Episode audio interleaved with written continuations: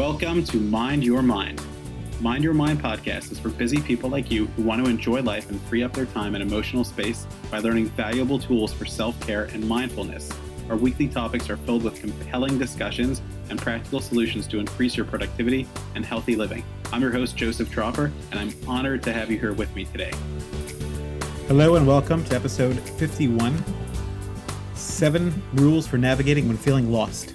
And in the next two podcasts, I'm going to talk about um, dark and hard situations in life and emergency situations. And this one's going to focus on navigating when feeling lost in a general sense. Um, it might be a mild or moderate or even a severe case. And the next one, uh, number 52, we'll talk about how to deal with an emergency crisis. Um, and of course, the disclaimer for both is always the same, which is that if someone is in an actual crisis where they feel that their life or those of others around them are in danger, please seek immediate help and go to the nearest hospital and or call 911. Um, let's face it, we all go through rough times in life, whether uh, because of a financial loss, emotional loss, family loss, personal loss, business loss, any type of thing in our life could trigger us to feel pretty down and out. And it's very normal. Everyone feels some bouts of sadness. That doesn't mean that you are depressed. It doesn't mean you're not depressed. Everyone feels some bouts of anxiety or anxious thoughts. It doesn't mean you have anxiety or severe anxiety or OCD. Everyone has different thoughts and feelings they go through in life. Um, whether it's a mild or moderate situation, whether it's something that comes and goes, or whether it's something that seems to be more consistent, I'm going to give you seven rules to help you navigate when you feel lost. And, you know, sometimes we do a lot of life on autopilot. Our brain likes to uh, get into routines of things, and we kind of uh, you know get in the car and all of a sudden end up at work or do the carpool that way or pick up the kids etc um, and and sometimes that works to our benefit but sometimes we're just so lost. Um, you know we heard bad news or someone very close to us uh, has a major problem health problem emotional problem etc and we're just kind of not feeling able to concentrate. So obviously you know we know the expression don't operate heavy machinery, sometimes you find yourself in a position where you literally can't drive. And I've I've had sessions with some clients where they've you know brought up some really really tough emotional things, and they feel like they actually can't drive. And and you know I, I deal with that with them, and I try to help them uh, find a place where they can get calm, or sometimes even get a ride home and come back and pick up their car later when they're feeling better. But we all know that when we're feeling down and out, we're very distracted.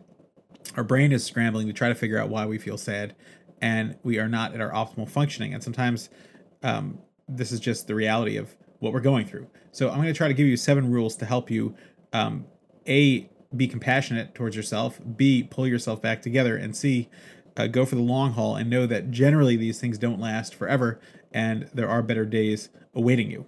And you'll see that some of these seven things are you know going to draw on that very very clearly. So number one, rule number one is acknowledge and accept what you're feeling. Don't deny it. The more repression uh, the longer it's going to last because if you're going through a hard time, you don't want to be in denial. Then you're never going to get the help that you need. You're never going to be able to understand what you're going through. There's a reason that you feel the way that you feel, and and our body and our brain and our emotions are telling us something. And let's look at it and see what we can change and what we can work on, um, what we could seek help for, and what we are going to need to accept, um, even if it doesn't feel very good and we don't want to accept it. So just acknowledge it. Don't fight it because the more you fight it, the more it fights back and says, No, I'm not feeling well. I'm not good. Something is wrong and I need your attention. So acknowledge and accept what you're feeling. That's number one.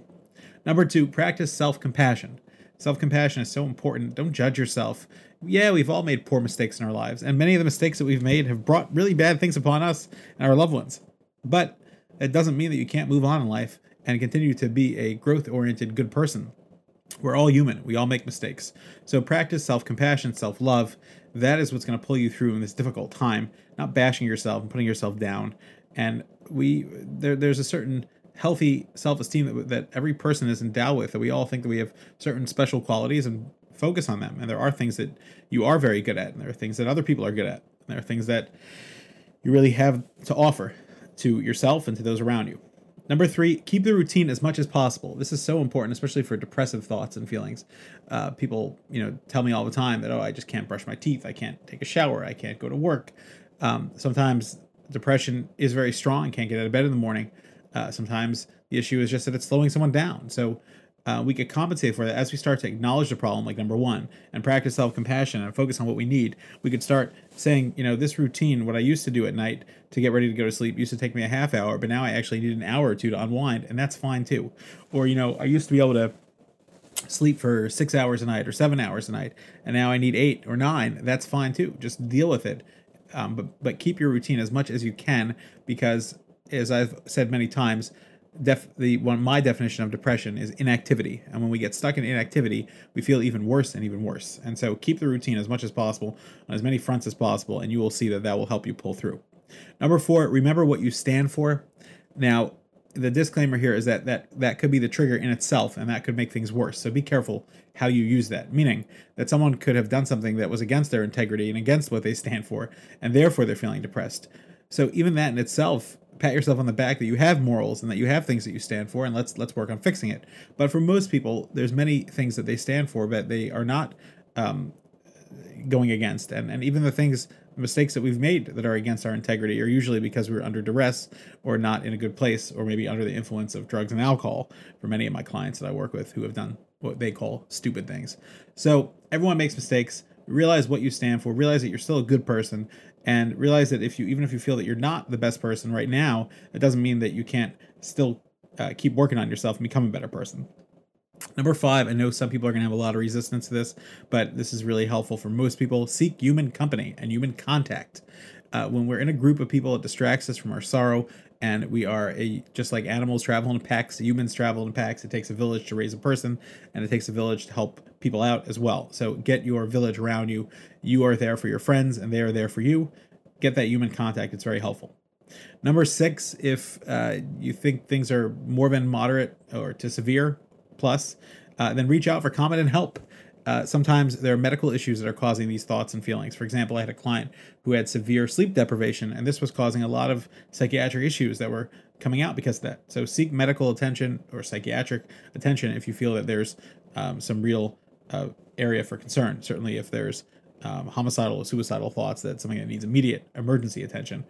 Um, but certainly, find someone that you could talk to, a therapist or someone that is competent in helping others in situations like yours. Sometimes, uh, from what I read recently, about 50% of all referrals come from clergy. So talk to your uh, spiritual leader and see what he or she has to say as far as referring you to other competent people in the community that can help you out.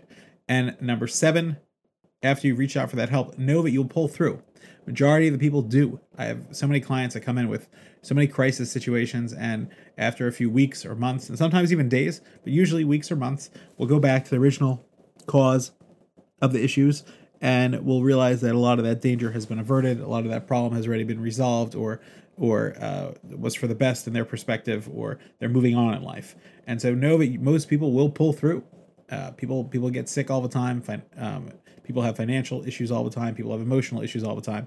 Just hang tight. So with that practice, I think these are seven powerful ways that help you navigate when you're feeling lost. It's okay to feel lost. Everybody feels lost every once in a while. Just pull over, don't operate heavy machinery, get on track, acknowledge what you're thinking, practice that self compassion, get on that routine. Don't forget your morals and what you stand for. Make some human contact in the form of friends and support, and also competent help, whether psychiatric, medical, uh, or mental health professionals, and know that you're going to pull through. See the light at the end of the tunnel. And as my clients always say, but Joe, there is no light at the end of the tunnel. And I say to them, you're right, because it curves at the end.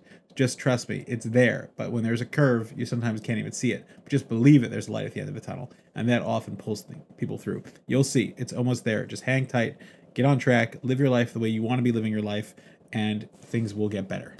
Thanks for joining us. Don't forget to mind your mind. For more practical ideas and to make sure you never miss an episode, visit us at mindyourmindonline.com.